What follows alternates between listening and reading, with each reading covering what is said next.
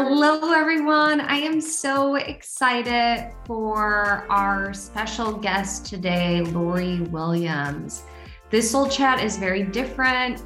We talk about remote viewing. Lori Williams is a professional controlled remote viewer, also known as CRV. She's also an experienced instructor of CRV and certified hypnosis. Miss Williams has been in researching and practicing and study the science of controlled remote viewing since 1996 highly respected among both students and peers as an expert in the field of remote viewing. Lori is considered by many to be one of the top remote viewing instructors available today.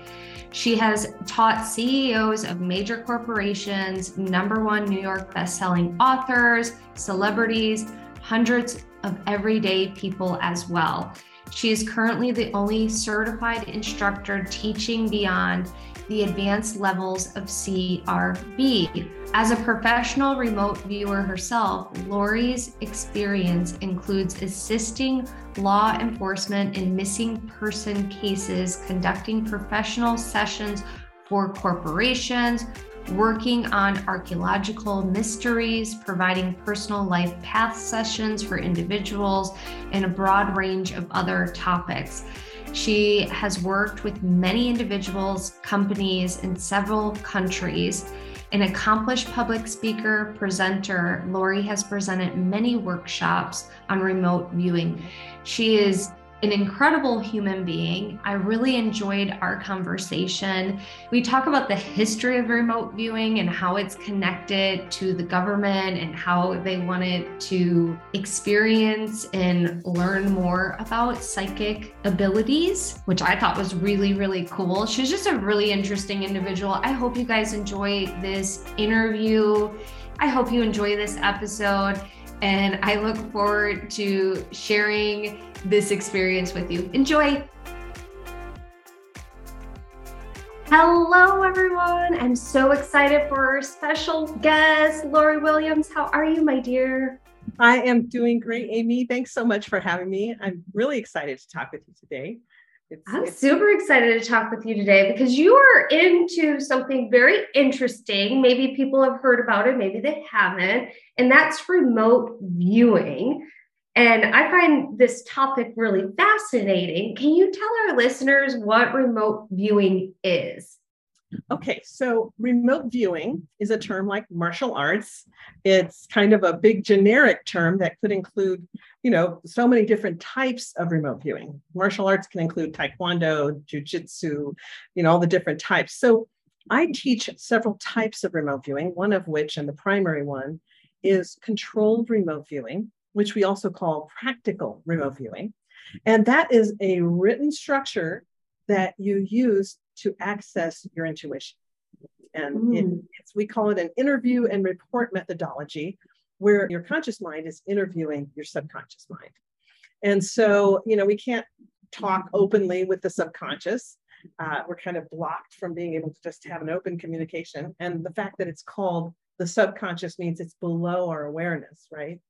So the goals of the techniques of controlled remote viewing are designed to help you access your subconscious mind and open that door so they can communicate, conscious and subconscious communicate together.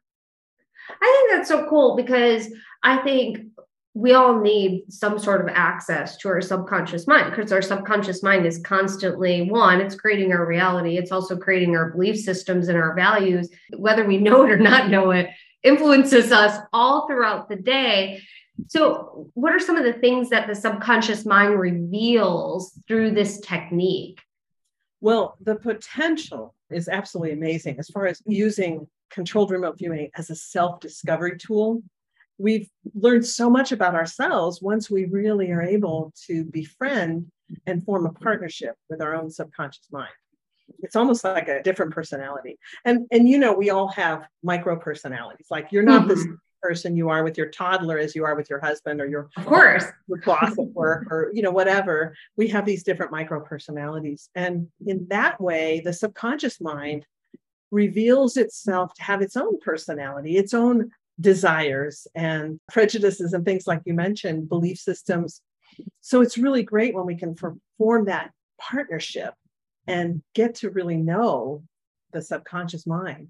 And when you think about it, the subconscious is ruling the roost. I mean, it controls 99.99999% of our Absolutely. of our physical functions, you know, the heart beating, the lungs breathing, and all the functions that are taking place in your body, as well as so many of our attitudes and belief systems and things that we have going on that we don't realize, as you just mentioned, we don't realize how much they control us. But the thing that's most fascinating and that CRV was developed to do is to access the intuition that lies within the subconscious mind. Because we look at it as though the subconscious is connected to all that ever is, all that ever was, all that is, all that ever will be in all of time and space. And so you think, wow, what a repository of information. Um, you could even look at it like the subconscious mind is plugged into that great big cosmic database in the sky mm-hmm. and get all the information that we need. And so when the US military discovered that the Russians were getting a lot of our military secrets and they had no idea how they were getting them, they found that this man defected from Russia and he was carrying documents that showed that Russia had a psychic spying unit in their military. And that's how they were getting our secrets. And that blew everybody's mind. Absolutely. them, you know, back then, I don't think they even ever thought about anything slightly woo woo. You know, mm-hmm. you know what you see is what you get, and if you can't touch it, it doesn't exist, kind of a thing. So I think this blew a lot of minds that that the Russians were getting our secrets through psychic means. But they thought, well, if they're doing that, we have to have something to counter it and we have to compete. So they went to these physicists that were at Stanford Research Institute in Palo Alto, California, Hal Puthoff and Russell Targ. And these guys had helped to invent the laser. So, I mean, these were not stupid men, right? And they asked them to actually research clairvoyance and psychic ability and all that sort of thing. So they started doing all these experiments and they were able to get the help of this amazing psychic man named Ingo Swann. And Ingo had done some work, as I believe, take this with a grain of salt, but as I understand it, Ingo had done some work uh, with Princeton Labs. Okay. And, and he had been able to affect an electromagnetometer that was buried 50 feet underground. And the way he did it, he had a button on his, on, I think on the cuff of his sleeve, and he was turning that button and connecting with the machine to affect the machine. And kind of like James Bond. yeah, he affected the machine just using a button on his shirt as a kind of as a surrogate, right? Mm-hmm. For, a knob. And uh, and then he also uh, was able to view Jupiter. And this was back, I think, early 70s. And he told them that Jupiter had rings. And at that mm. point, they had no idea that Jupiter had rings. That wasn't discovered till later. So it was found to be true. And so they enlisted his help. And then they also found this guy named Pat Price, who was a retired Berkeley detective. And this guy turned out to be ultra psychic as well. So they started with these two guys, but eventually over time, they, they got a lot of different people in that they would do experiments and they would put them in Faraday cages to protect them from any EMFs that could uh, influence them in any way. And they would have chosen some location that they would have a photograph of and they would send someone to that location they would say okay you know where is helen today zero in on helen and describe her location and then they would sketch what they were seeing in their mind's eye and it was often exactly the location and uh, they've even said that the evidence that they collected through very stringent experiments actually proves the existence of clairvoyance and telepathy and all those things, they actually have more evidence to prove that than the FDA has to prove that aspirin is effective as a pain reliever. Pretty incredible, if you ask me. Like, I think that's incredible. And I mean, as someone that's really into intuition and we use our intuition, like, it's just nice to have that validation that they've proven it, it's there they definitely have. But you understand that since this was the military who hired these men, mm-hmm. the military has a great need for uniformity if they want to take anybody off the front lines and teach, you know, a grunt soldier how to be psychic, so to speak. And so they hired Ingo to come up with a written set of protocols that would allow uniformity that could be taught to all the soldiers type of thing. And so they had two units. They had one in Palo Alto at SRI that was their research arm. And then they had another one at a, at a, set of abandoned buildings because it was top secret. So it technically didn't exist. So mm-hmm. they put mm-hmm. them in these abandoned buildings with weeds up to their waist that they had to wade through every day when they would come to work. And if they needed a new doorknob or anything, they had to go to like a surplus place. They couldn't go and get it through a normal means because they didn't exist. Um, mm-hmm. Um, kind of funny. But anyway, so these guys were the were the actual applications arm they were the ones who were actually doing remote viewing. And so nowadays, we're using this methodology for so many mm-hmm. practical applications, in addition to self discovery, because you can literally remote view yourself and your motives and your belief systems and things like that. But also, we're using it in, for example, archaeology to find missing things. We did a project that we're still involved in, actually, um, that we started in 2015, and we had 14 viewers involved, four project managers. And we had this whole team of people to try to help this archaeologist who had spent 40 years of his life looking for these artifacts in an area of ocean, a 200 square, square mile area of ocean. And he had been looking for 40 years. So we got, we manned this whole project. We were able to give him the GPS coordinates where he would find what he was looking for and tell him what he would find there, all through using CRV. That's incredible, Lori. Like yeah. just incredible. So you can use it for obviously intuition, for self-discovery, for personal use, and then you can use it to help others. Like you're saying with the artifacts, that's really neat to think about because many people lose things. yeah, that's probably one of the most common uses I know of in, among my students is, you know, and how I found my TV mm-hmm. remote or I found the lost keys or whatever is it's a really common use of, of CRV. Um, also, though, of course, you know, law enforcement, missing persons. Um, I worked for two years just nonstop on missing persons. That became a diet that was pretty intense, though, because not all missing persons are victims. Some are also criminals. Right. So, so you're viewing some very dark things when you work almost nonstop with missing persons. There's just so many applications. I have a lot of physicians and psychologists and psychiatrists among my students mm. who use it to help their patients, you know, and to help them understand their patients better and possibly. And I think that's really neat because if you think about Western medicine, this is a, a different approach to coupling with Western, because I think Western medicine is necessary. I think Eastern medicine is necessary as well. So it's nice when there's this molding effect that where there's a happy medium of allowing intuition to look at it, the the person because not everybody is in the textbook. Not every symptom is in the textbook that we can go to and go yeah that's that's the problem. So that's really awesome. So when they're helping patients with this remote viewing what are some of the results that they can see or like what happens with that well, once you reach a certain level of proficiency with with mm-hmm. the structure, because we we teach the structure as the foundation of the whole thing, the, the written structure.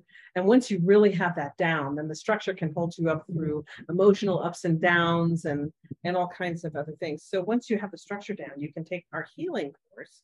And the healing course is really phenomenal. It's the most phenomenal course I've ever studied. And uh, it's just so deep. Um, it's one of the students' favorite courses. I have people who sign up to study with me just so they can get to the point where they can take that course, you know. That's but, really neat. Yeah, it's an amazing, amazing healing course. But one of the things you learn about this course and about healing in general is that you have to be able, the person has to want to be healed on a subconscious level. There's a term called secondary gain, where let's say that you have someone who is married and, and the only time, let's say she only the only time she ever gets any attention from her husband is when she's sick, for example. Mm-hmm. Then there's a benefit to holding on to the sickness for her. And so this technique uses a subconscious way of connecting subconscious to subconscious to help persuade the person to heal themselves. Yes. So it's we call it kind of remote persuasion and on a healing level to help people heal themselves. I think it's also eye opening if someone recognizes that in order to feel love, I have to be sick. In order yeah. to feel intimacy, I have to I have to be sick, and that's a bad pattern to have, like a very unhealthy pattern just in general to have. So that's neat that that that the remote viewing can help with that. How did you get into all this? Well, it's I, I, it's kind of an interesting path journey that I, that got me to this point because when I was 14, I met this Jesus People group. I just turned 14. I was like 14 and three weeks old. And I met this Jesus People group in August, August 8th of 1971. So that was 51 years ago. I met this group and they were a bunch of hippies that loved Jesus, you know, and I was enthralled, you know, we we ended up they ended up praying with me and I had this very deep spiritual experience that I to, even today was it was pretty profound. And it really did change my life. And so i ended up going all over the world as a missionary and traveling everywhere. And it was a pretty exciting existence to be honest but the thing is is that my whole life i had had precognitive dreams i had seen ghosts you know i'd had really strange experiences my whole life um, i had a near death experience at like two years old and so you know i was just the odd man out in our family. I was the weirdo. And uh, I, I, a bunch of listeners can relate to that. So I yeah. totally get it. Especially when, you know, for children, if you were ever a child who who exhibited certain abilities. I mean, it, it kind of freaked my mother out. She didn't know what to do with it. I feel sorry for her now, thinking back and having my own kids. You know, I mean, she just didn't know what to do with that. Like I, I would, I was little, like three, and I said, "Mommy, last night these angels came and got me, and we were flying, and we were talking, but we didn't have to use our mouths because we talked with our minds. You know, I didn't even know what that meant. I didn't know. No, and, and back then, I'm sure that freaked her out. It freaked her out a lot, and she she had this fear that I would die really young because mm. because I was like special or something. You know, she thought I yeah and she confessed that to me when I was an adult. She didn't tell me that as a child, but she just lived with this fear that that I would end up dying. You know, she, she would say, "Don't be too good because the good die young." oh my goodness! I, I had a dream once that I wrote a book um, that became a bestseller, and it was called "How to Visit Your Mother," and it was all these stories of things my mother did and said that were pretty hilarious. You know? she had a lot. She was Sicilian, and she had a lot of um, unusual beliefs. And she also had a lot of interesting little sayings that she would throw out periodically that were pretty hilarious. but anyway, so that I, I was really intrigued with all this. But as a missionary, you're walking a fine line if you're, you know, if you're having precognitive dreams. And so I learned that it was kind of a thing of, of the terminology you use. You know, if you if you say, I got a word from the Lord, or you know, the Lord gave me a dream, that's okay but if you just said, "Hey, I I had a premonition," that's not okay. you know. yeah, words are important, especially in organized religion. Words are important. So yeah, I have a blog that I wrote called "How to Talk to Devout Christians About CRV" because I, I had students who were like, my my everybody's worried that I'm getting into a cult or that I'm going into, you know, I'm going to worship demons or something. It's a God given gift to be able to see the beauty around us. But what right. about the guy who uses his eyes to look at pornography? Does that make your eyesight evil? No, it doesn't. I mean, that person chooses to use their eyesight in that way, but that doesn't make the eyesight evil. Nor mm-hmm. does it make your hearing evil or your ability to talk or any of our other senses, our, our ability to smell. Sometimes we smell obnoxious odors, but it doesn't make our sense of smell evil. Well, God also gave us a psychic sense. Mm-hmm. You know, it's no more evil in our eyesight or our hearing. And if you read the Bible, the Bible is full of paranormal experiences and precognitive dreams and visitations by angels and spirit guides. And so I really don't see a conflict between Christianity and all the things that you're involved in and that I'm involved in. It's not at all. No, and I don't either. And you know, one of my big tools is the Akashic Records. the Akashic Records is mentioned in the Bible. It's called the Book of Life. And so, you know, I think that as we learn more and more, that the way we and I like that you said, you know, it's all about wording because it really is. It's the way we word things and the way we say things allows us to have a different perception around the tool itself. And the tool is here to support us and the tool is here to help us be good. Because god at the end of the day god universe the divine wants us to have an amazing life. They want us to experience things that's amazing and heartfelt and allows us to grow and allows us to raise our vibration and see things differently. And I think that the more tools that we have in our toolbox, and not every tool is meant for everyone, because, you know, some things I might get that really click for me, and then other things that won't. I know, like, one of my very first teachers, she would teach the I Ching, and I just didn't get it. It didn't click for me, it didn't resonate with me. That does not mean that tool is not good. It just didn't work for me. But like some tools are great, some tools just don't resonate and it's perfect.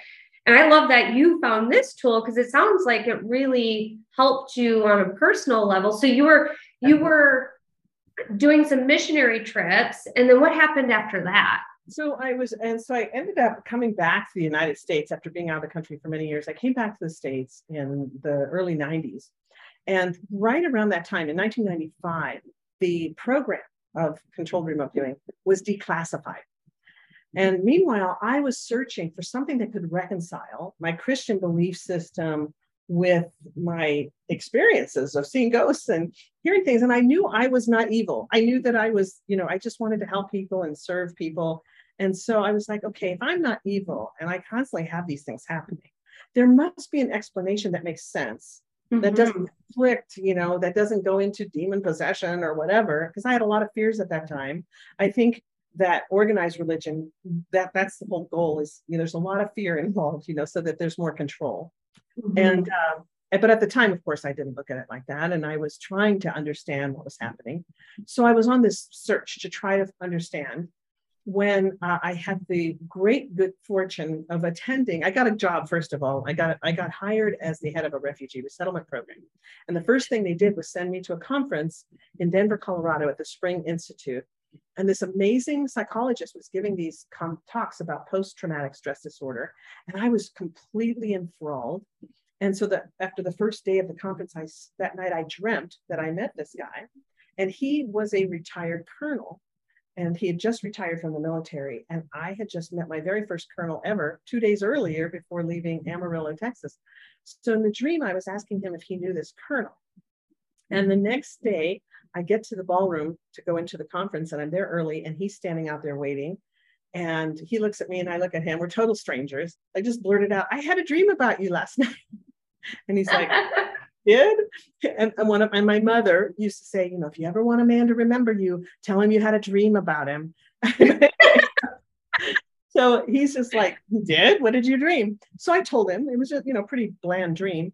And he said, Oh, that's that's interesting. And he said, What branch of the military is this colonel that you just met in? And I said, I think he was in military intelligence.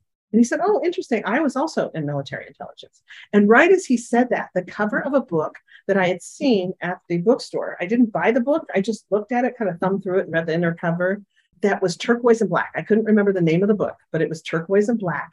And I just, again, blurted out and I was like, Have you seen that new book? And he's like, What new book? And I said, It's turquoise and black, and it has something to do with psychics in the military. And he goes, Are you talking about Psychic Warrior by David Morehouse? I said, Yes, that's the book he said, I, it's mm. interesting that you're asking me about that book because I'm like one of the main characters in that book. I was the psychologist in charge of that military program for 20 years. So then he was very interested in me and he starts kind of leaning into my space and asking me questions. And I'm like backing away and, and having, you know, just really fearful. You know, he's kind of leaning. And so he sees I'm kind of trying to get away from him at that point. And so he says, he says, wait, wait, before you go, when you get home, get on the internet, which was very new at that point. Mm-hmm. And, and there were many warnings about all the terrible things that could happen to you on the internet. You could meet a terrible person and all this. So he said, get on the internet and look up controlled remote viewing. So that was the only thing I remembered. So when I got home, I looked up controlled remote viewing and I pulled up the website of a man named Lyn Buchanan. And it said, What is CRV? And it had this explanation. And when I read it, it was like, Oh, you know, here's the thing I've been searching for to reconcile because he made it so normal, you know, that it's a normal thing for all of us to have intuition. That's the way we were born, it was the way we were made. And so I knew I had to get in touch with him. So with great trepidation, I sent him an email because you don't send emails to people you don't know on the internet. You know, that was the that was all the truth. I mean, that's the truth of what was happening back then. Yes, it now it's so funny to think about. So I sent him an email and he wrote right back this beautiful response, so kind and compassionate. And and uh, I, I was I found myself getting sent to another conference like a week later in Maryland, and he happened to live in Maryland, 40 miles from where I was going to be staying. So he invited me to come out to his house and meet his wife and he sounded so grandfatherly and sweet, you know. So I thought, okay, well, if I can get a rental car for twenty nine ninety five, I picked a very specific amount. I think it was twenty nine ninety five or twenty four ninety five for tomorrow morning. I will go. And so I called Avis, and they said, well, we have a car for tomorrow for the exact amount that I had put out there. So I rented the car and I went. I stayed at his house for like five hours talking. They probably couldn't figure out how to get rid of me. And, and uh, the hilarious thing is that I was 39 at the time and I was already a grandmother. I gave birth to seven kids and I have two wonderful stepdaughters, but I also had at that point a grandbaby. And so, you know, in getting to know me and asking questions, it came out that I had seven kids and a grandbaby. And he and his wife thought I was like 25. So they thought I must have a screw loose because I have this imaginary family that I invented. And so when I left, his wife turned to him and said, Lyn, you have got to stop inviting these crazy people to our house. That poor girl and her imaginary family. he said it was odd because you seem so together in other ways, but but we just thought, oh, you know, this thing about the, the kids and the grandkid is, you know, just and what's funny too is that I thought they were ancient. You know, I, I thought they must be in their 70s, you know, and and they thought I was 25. I thought they were in their 70s. You know, I was like, oh no, what's going to happen to this if he dies? You know, he might have one foot in the grave and another on a banana peel. You know, it was just like so he was only in his mid 50s at the time. Is it so funny that your guys' perception on age was so skewed between the two of you? It was. And we joke about it now. Like some psychics we are, uh, we couldn't even tell each other's ages. You know, we're really bad judge of ages. But and he didn't look that old either. But you know, when you're young, I mean, you know, when if you go into a restaurant and look at how young you look, you look very young, but you could go into a restaurant where there's like a 16 year old at the cash register and she might offer you the senior discount because to her, you look old, you know, yeah. because she's 15. And, and so my, my husband and I, we benefited from that when we were young because we always got offered the senior discount. anyway, so after that visit, we became fast friends really. And they ended up becoming like second parents to me. They came to my wedding when i married my husband jim. And uh, you know Lyn was like he's you know like a dad to me and, and his wife was like a mom to me. So they got to meet all the children of course throughout the years so they, they got to to know your pretend family. My imaginary your family. very real family. Members of my imaginary family, which has grown and grown. Um, but anyway, so now we're just. Um, in fact, I have a great grandbaby now. Uh, she's not a baby anymore either. She's a toddler. So I have a great grand toddler. That's awesome. So but, he, the the person you worked with that you went to his house, uh, forgive me, I forget the name that you said. Lyn Buchanan. Lyn Buchanan. But, okay. He's he what did he do for remote viewing? Lyn Buchanan was part of the original Stargate unit, which was the psychic spying unit, and he was a trainer in the unit. He was also the database manager. And so what was interesting is when the guys were in the unit, they all had ideas of what they would do when they retired. You know, because in the military you can retire pretty young. So they all had different ideas. One guy was going to start a deck business, and one guy was going to really throw himself into helping the Mormon youth of his church do their journeys that they take. And so everybody had these different ideas of what they were going to do. Lyn was just so intrigued by the whole thing of controlled remote viewing. And as the database manager, he would do all kinds of databasing so that he could see, well, this worked better than that after, you know, 500 sessions. You know, he had all this data to learn what really worked, which I loved. And as a former, he grew up as a Baptist and then he was a Methodist minister for many years. And so I found that he was the perfect person to help me segue from a very black and white binary belief system that was extremely small and limiting into something much bigger. And it wasn't because he preached to me in any way or talked to me about religion at all, but it was through my own remote viewing experiences, remote viewing the dark side of the moon, remote viewing Mars, remote viewing of various things that happened on the planet when there were, for example, they had to scramble a jet to identify an unidentified thing on a radar screen, and the thing merged and disappeared, and they never found any wreckage or anything. I, I, was given a lot of this type of target after I had become a professional remote viewer, not in the beginning. In the beginning, all my targets were very concrete targets, you know, like a red car on a bridge, you know, that I could yeah. look at and, and score my sessions based on the accuracy of perceptions like colors, textures, temperatures, smells, sounds, tastes, shapes, sizes, patterns, positions, all those kinds of things. You can score your abilities into a database, and then you can find out your strengths and weaknesses. And through doing that, we discovered that I had a terrible fear of heights. So Lyn would give me packets of targets to take home and practice with, which were essentially, you know, things cut out from a magazine and glued onto a piece of paper. Because back in the olden days, you know, we didn't have digital photographs and we had to use things, you know, we had to glue it on paper. And so he would give me a packet of targets to work on. And he would always slip height targets in there, like airplanes flying in the sky or hot air balloons or really high roller coasters and things like that. And over time, I overcame my fear of heights because it desensitized me to them by remote. That's incredible. Yes. And when I really discovered how strongly it had worked was right after 9 11. We went to go visit my son who was stationed at Cape Canaveral in Florida off Cocoa Beach. And after 9-11 there's busch gardens the big amusement park opened their doors to the military and their family for free mm-hmm. so we, and nobody was flying planes right then either so we flew to florida on an empty plane and then we got ushered into busch gardens and we rode roller coasters all day. There were no lines, there were no people there. So we just rode roller coasters one after another after another the entire day. And at the end of the day, I was the only one who wasn't feeling nauseous or sick. I just was totally fine. Whereas before, I couldn't even get on a roller coaster because it was too terrifying for me. And since then, I've done bungee jumping, I've done I've done parasailing. Uh, Good you know. for you. That's awesome. Yeah, so, really- remote viewing, you can use it to overcome fears similar to heights because I know a lot of people have fear of heights and many other fears out there. So that's incredible. Gosh, you know, claustrophobia would be another one, and fear of water, things like that. So that was huge to me that I overcame my fear of heights and and knowing what your strengths and weaknesses are, your teacher can help you strengthen your weaknesses because it's obvious the data speaks for itself, right?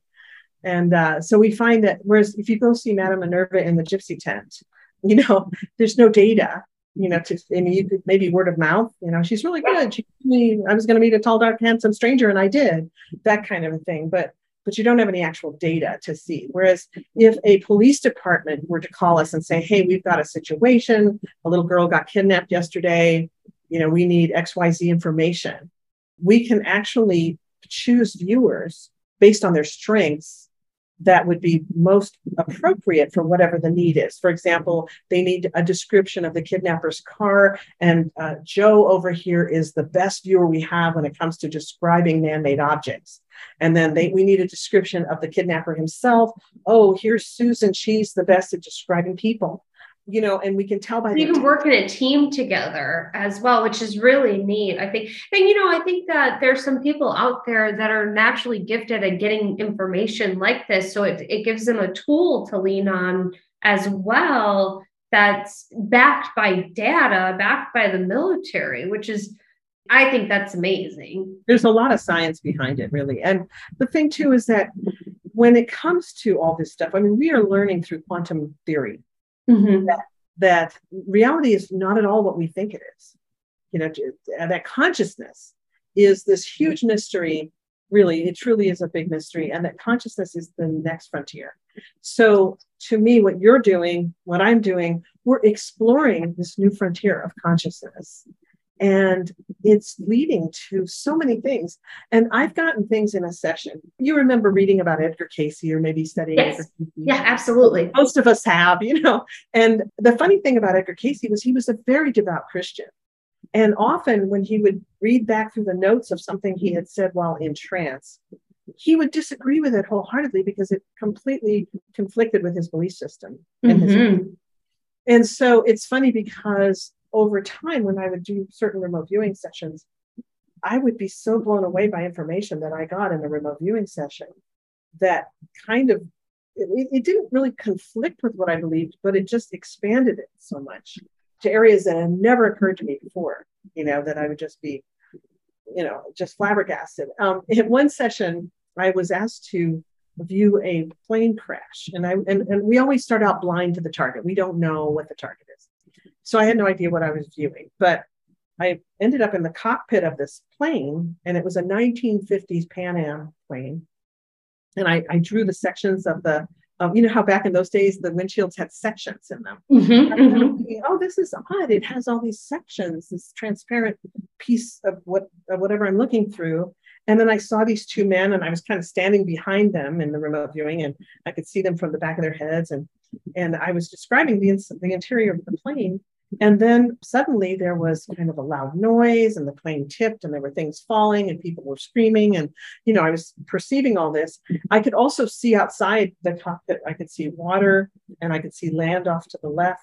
And so I'm I'm describing all this, and I said something is failing. Now, one thing we we always try to be very careful with in remote viewing, if you happen to not be doing a session by yourself and you have a trained remote viewing monitor with you, the monitor then has to be very careful not to lead the remote viewer. Yes, absolutely. Yeah, very careful. So my husband is like a world class remote viewing trained monitor. And so when I said something is failing, he said, move to the failing and describe. So that way he's not leading me, he's using what I just said mm-hmm. and more information about it. So he said, move to the failing and describe. So then I'm seeing this something mechanical, and I am not a mechanical person at all. I have no interest in anything mechanical. And uh, so I said, well, it's this it's this kind of mechanical thing and it's i'm doing you know i'm italian so i'm with my hands and he's like could you sketch that for me and i was like well i you know i don't know and because i'm also not an artist but i ended up sketching this whole schematic of the interior part of this engine from this 1950s plane and we now have a photo of the actual engine um, and so it's really great to get feedback and see that something I know nothing about, I was actually able to sketch in detail the interior parts of it. And then later it was discovered that that particular engine was problematic, that particular model of engine. And the reason they had asked us to take a look at what caused the plane crash was because there were some suspicious characters and some disgruntled employees and that kind of thing. So they wanted to be sure that it wasn't sabotage. But in all the remote viewings that have been done on that, and there's even been a book written about that particular flight, we use viewer numbers so no one knows who we are. And mm-hmm. uh, in the, this this guy wrote a book about it and referred to my viewer number and always referred to me as a he in the book, which is funny. He just assumed I must be a man. so, so that kind of thing for CRV is it just shows how amazing it is because you don't even have to have knowledge of what you're remote viewing to get accurate information about it, which is amazing. And if you had asked me, you know, 40 years ago, if I believed in parallel universes or if I believed in other dimensions, I would be like, no way. I might have even thought it was of the devil, you know. you know? Possibly, yeah because I and, and I didn't believe in re- reincarnation or anything like that. And all of those things, no one could convince me to believe in those things, but those things have all become part of my experience as a remote viewer. And when you experience something through remote viewing, it's as though it really has occurred to you. I mean, it and it starts shifting your perspective on things. It really does. So, how has remote viewing like shift your relationship with your spirituality? You know, I feel like it's been kind of an up and down journey, to be honest. There have been times where I feel like it's strengthened my faith in many ways. And the thing is, prior to my ever leaving the missionary group and, you know, and discovering CRV, I was the beneficiary of some amazing healings. Um, I, I, had been given a death sentence and I was miraculously healed. I was, uh, I experienced so many amazing miracles that I know that there's something to having strong, strong faith in something. Of course, yeah. And so I think that over time, you know, I'd be like, wow, that other belief system was a lot simpler. you know? I know. I tell my students this, I'll tell my friends this.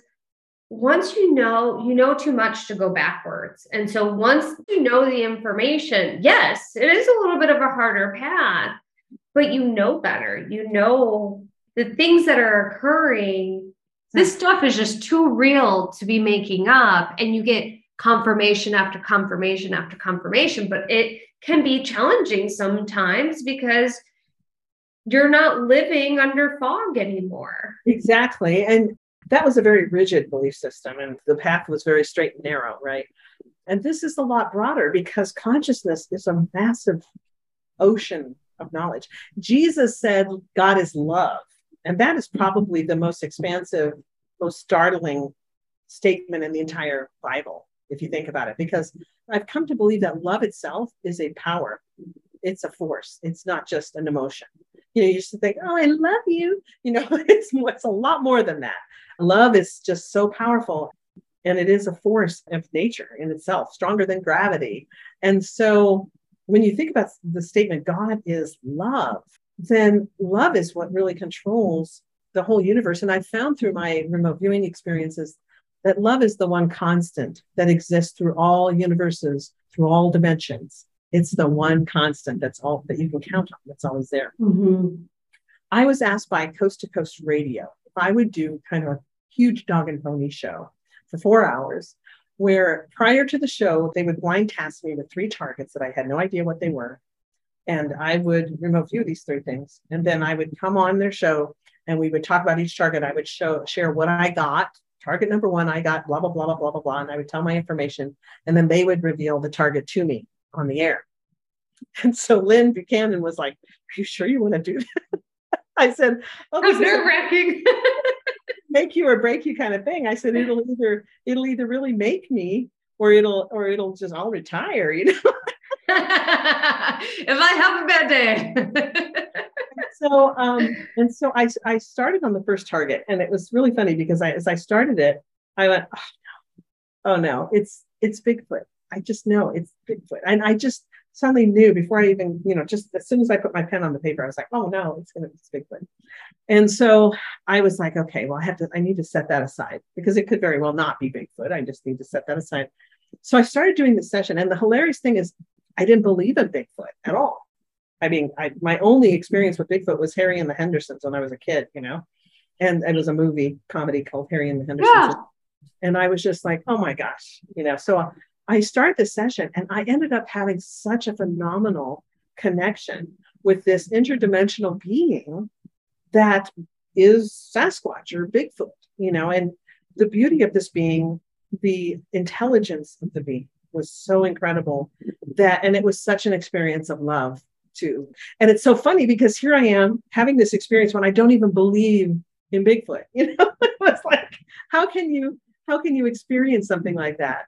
when you know when consciously i had never had any you know i just never bigfoot just wasn't on my radar it wasn't something how like, fascinating like and for them to pick that thing for your first thing to to view I should have known it was Coast to Coast Radio. You know, Coast to Coast has actually become a lot more mainstream in their in interviewees that they have on. But back then, you know, most, almost every interviewee was had something pretty pretty out there to talk about you know generals talking about ufos and you know they just had every everything uh, people talking about ghosts in their homes and things so it was really uh, it was a profound experience a beautiful session that i'll never forget and uh, and the, i got so much information that i thought was way out there really i was like i can't go on the coast to coast radio with 2 million listeners and and and say what I got because they're going to think I'm insane. They're going to want to lock me up.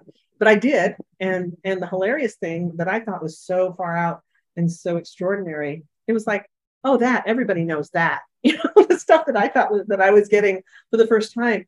Like one of them was that one of Bigfoot's um, one of his way mechanisms for self-preservation because you know how people are always having bigfoot sightings but then they're so elusive and and and you could go back to the exact place where that was sighted and there's no evidence of bigfoot. So you know what what's the what's the deal? And the information that i got through my session was that bigfoot uses time travel that he's hmm. interdimensional. And so if you happen to to see him he can suddenly just be in a different time period be in the same location but just switch time periods. and I was just like, wow, that's that's really bizarre. And I thought that I mean, I was like, how am I going to say this on the radio?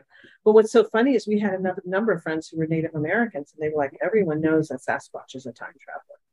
And in fact, my dear friend Mel Riley, who passed away last year, Mel was a he'd been kind of raised by the Ho Chunk Indians in Wisconsin and was was considered a very revered elder, even though he didn't have any Indian blood in him, he, because he had been mm-hmm. raised by them so when I talked to him about Sasquatch, he said, "Yeah, it's, it's well known in our culture that Sasquatch is a time traveler, and there's a famous legend of a young brave who was on his his vision quest, and he became ill, and he woke up in a Sasquatch camp, and they were bringing him back to health, and then they took him back to his camp, but when he walked into his camp, no one recognized him because it was 75 years later, and uh, so."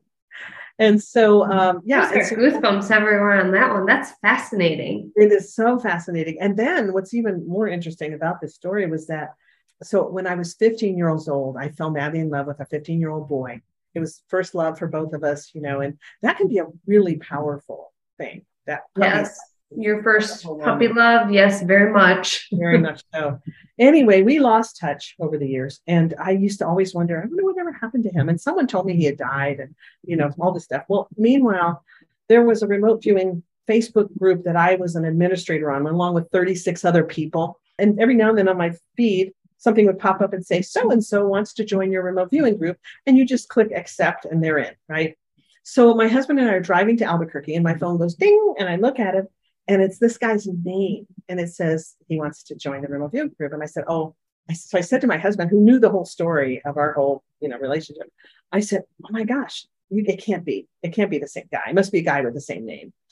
But just to check i checked on his facebook profile and it was that guy that i had fallen madly in love with when i was 15 and i was just so shocked. And my husband had always felt that that experience that i had when i was 15 had really affected me in many mm-hmm. ways. mm-hmm and that that 15 year old still really needed closure you know yes not current me but the 15 year old me and so I got I started crying. I was like very emotional. But when I looked at the picture, I mean, I the person I could tell it was him, but this was a 60 year old man. You know, yeah, you're not the way that you perceived him in your mind's eye was still the 15 year old. Exactly. And so, you know, I, it, I didn't have any feelings for this 60 year old man that I was looking at course but not. My 15 year old me still was like brokenhearted over that 15 year old boy.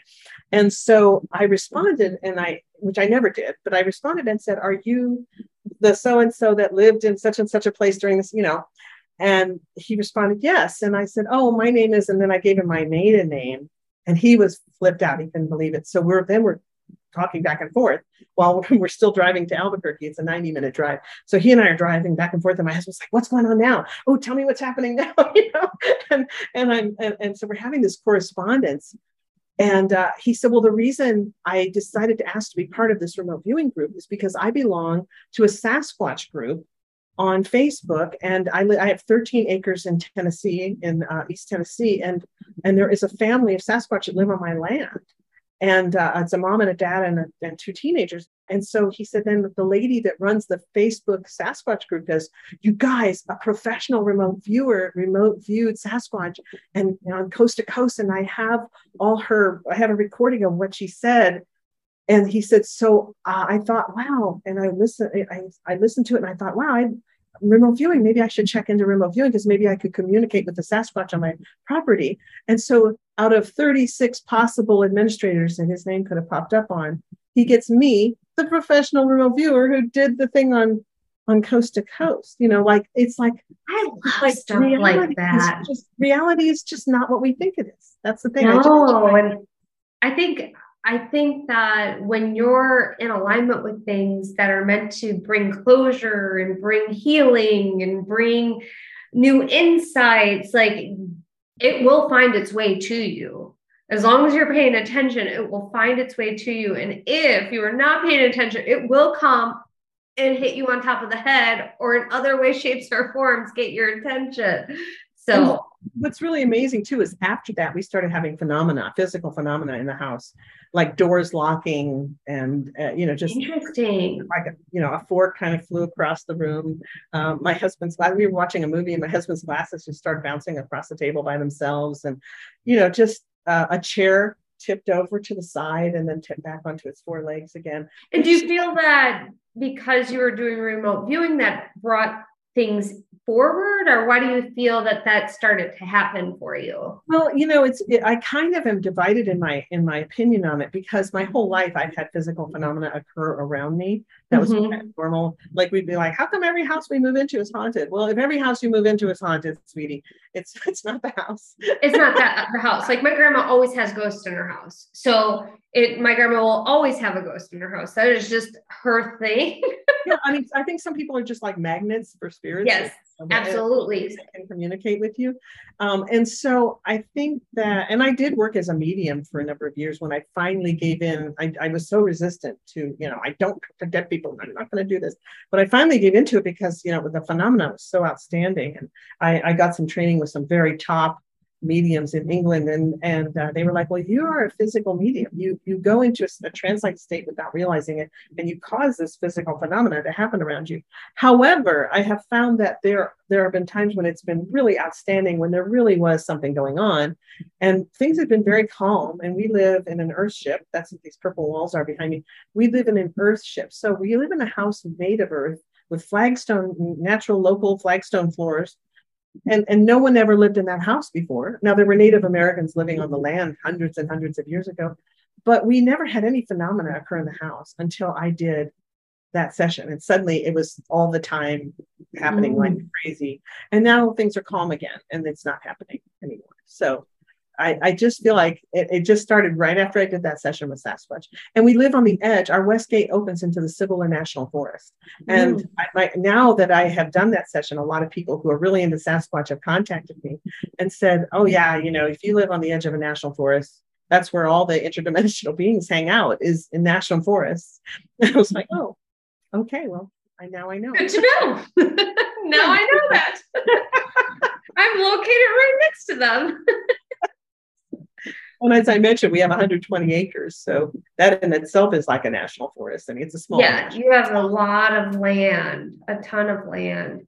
So for remote viewing, it's kind of helped you kind of look at your faith and kind of, I want to say, kind of take apart some of the things that just didn't resonate with you yes. kind of opened your eyes to different things that you're in alignment with too. It took away the fear and the ability of of that to control me. Yeah, that's huge. So what it's really done for me is it's it's helped to relieve a lot of fears that I have. And I think that organized religion controls people through fear in a lot of ways. Like if you don't do everything perfectly, then you know you're you're a goner, you're on your way to hell or whatever. So it's taken that away totally, which I love. I love not having that in my life anymore. And it's made me so much more relaxed. And I think it's really helped my relationships because I know for my kids, especially, it's really improved my relationship with my children because as they were growing up of course we, they were raised in a religious environment you know and they had to be good samples good samples of jesus right so poor kids I, when people go you have wonderful kids i'm like that's that's thanks to God. that's thanks to them in spite of me you know, because they, mm-hmm. they did, they were raised, raised in a very tight uh, religious environment. Whereas now, I mean, we can relate on every level and they know that I accept them unconditionally, regardless of anything, you know, whatever they believe, whatever their lifestyle is. I love them and I accept them. And so that's really helped in those relationships. Additionally, I feel that it has opened me up to believe so many more things that I could not believe before. So I feel that it's really been amazing in that way, in that when it comes to faith and spirituality, I now know that that there are so many things. I mean, even the Bible says that man can't even comprehend what awaits us, you know, and what where what we really are and who we really are. And I no longer have this vision of heaven and hell like I had before. I feel that really God is consciousness and we're all connected as part of this consciousness. And that I, you know, I can't point a finger at you or condemn you or judge you because I am you and you are me and we are really at one. So it's helped me so much to be so much more inclusive and less judgmental about things. So I feel that it has definitely expanded me as a person who I am in general. And it's all through CRV, through doing these these remote viewing sessions that have just they sound like they've taken you on different journeys and different places and have opened your mind to things that allow you to just go, hmm, that's interesting. Or what is that about? So that's cool. It truly is. I was doing a, a session for a young lady who her mother had died and she was worried that her mother's boyfriend had killed her. Mm. So she came to me and I wouldn't let her tell me anything. You know, I, I wouldn't, you know, she's called me. I'm like, don't say anything to me. I don't want to know anything. And I had a what we call a bilocation experience or a perfect sight immersion experience where I suddenly found myself sitting in a bar. And I'm not a barfly. I've never been, a, you know, I met the missionaries when I was 14, so I never became a barfly. But I'm sitting in a bar. It was dark, and I could feel the cool, smooth surface of the bar under my hands. Mm-hmm. I could see the bartender in front of me, kind of off to my right a little bit, and he was cleaning a glass and I could hear clinking and talking. There was a strong, overwhelming smell of cigarettes. And off to my right were beer signs, neon beer signs. And it was so real. And then I turned to my right, and there was a woman sitting on a stool next to me. And she was a tiny, diminutive woman, really, really wrinkly face, dyed kind of maroon, short hair, spiky hair. She was smoking like a chimney and drinking like a fish. and so, and she said, Tell my daughter my boyfriend didn't kill me. She said, Tell her it was my lifestyle that killed me. And that was, and then all of a sudden I was back in the room again. And and it was like, I was like, wow, what what the was that? And then I wondered how could I communicate this to the daughter? Because you know, most of us like to think that everyone's mother is like um, you know aunt Bee in in in the you know perfect right? yeah, perfect you know rotund and sweet and with an apron and baking cookies. And this woman definitely didn't fit that profile you know. And so um i said did did your mom uh did she smoke? She said oh three packs a day. And i said did she like to drink? And she said oh yeah she drank all the time. We said she um, hang out in bars a lot? And she said, yep, every day. She would spend every day in the bar. And so then I asked her if she had kind of maroon hair and, you know, I kind of physically described her. She said, yep, that's my mom. And then I told her what she had said. And she was just, you know, okay, that's what that's what the doctors told me too, but I just wanted to be sure, you know. It's, it's nice because she got to have closure and not have a what if anymore exactly. And so that that kind of experience we we call that perfect sight immersion or bilocation experience where you know your body's still sitting in the chair but now you you feel you're completely in a different place. And and uh, it happens rarely you know thankfully doesn't happen every session that's for sure uh, but it's so amazing when it does. And then when you can get validation like that where you know I, she hadn't told me a thing. I had no reason to know any reason why she was there at all yeah. And yeah, and then you know to get that kind of validation. So CRV can be for the new student, it can feel kind of like, oh, you know, this is amazing. And they're getting very basic information like colors, textures, and smells yeah. and, and things like that. But just getting that is really exciting when it's huge. Yeah, absolutely. Tell, so, tell people, I know that you have a free four part introduction masterclass for remote viewing. Can you tell people where they can sign up for that. We'll also have this link in the show notes. So if you guys are interested in signing up for this free four-part masterclass with Lori, just click on the show notes and you'll you'll see it there too. Yes. And so if you go to intuitivespecialist.com with an S at the end of specialist, intuitivespecialist.com is my website. And you can actually put intuitivespecialist.com forward slash masterclass hyphen series forward slash and that is it. Or you can just go to the website and it'll be there. We have actually a special link that I'll that we'll put at the bottom that that lets us know that you join that class through this show because at the end of the class, just at the end of the four days, there is a special offer at the end. And so we like to know that you came to that through this class. But here's the thing I get really tired of people who put out free stuff and it turns out to be a sales pitch. My goal in creating this class was number one, not to waste your time, but number two, to let you have an experience of what doing a CRV session really is like so that you could know if this really resonates with you and if it's something that might be for you. Because if it's not, you don't, I don't want you to waste your time or your money. So that's why I created a free class and it's a genuine class. It's four parts. You get a part every day. And then there's also an additional Q&A at the end of the class every day. So you can actually get eight hours of free instruction from this class. Um, so I'd love to have you take it if that's something that, if it feels like just from hearing what I've been talking about, if it feels like this is something that might resonate with you and help you, then I'm all for it. Because I'm not a salesperson, I'm a teacher. So I love teaching. And, and you love teaching too, don't you? I do. I love teaching. So, all right. Thank you, Lori, so much for joining us today. I think remote viewing is so fascinating. And thank you for sharing the history behind it and what's possible and what ways you can do it and, and more about your life. I think I think you've lived a very fascinating life and I'm just so happy to know you and I'm so happy for our listeners to experience your four-part series if you're interested. And thank you so much for being a part of the show. Thanks so much for having me, Amy. It was great. I hope I get to see you again soon. Absolutely. All right, guys, make sure you check out the show notes. Make sure you like and subscribe. It means the world to me. And I look forward to seeing you in the next episode. Bye. Yay, you've made it to the end of the show. That shows me that you are committed to evolving and creating the life you truly love and desire. I'm so excited to be on this journey with you. Make sure you click the subscribe button so you don't miss a thing.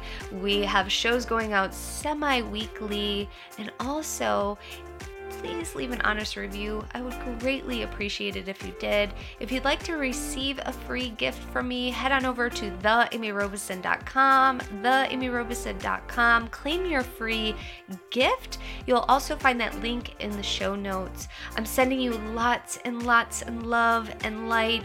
Many blessings to you, my friend. Bye.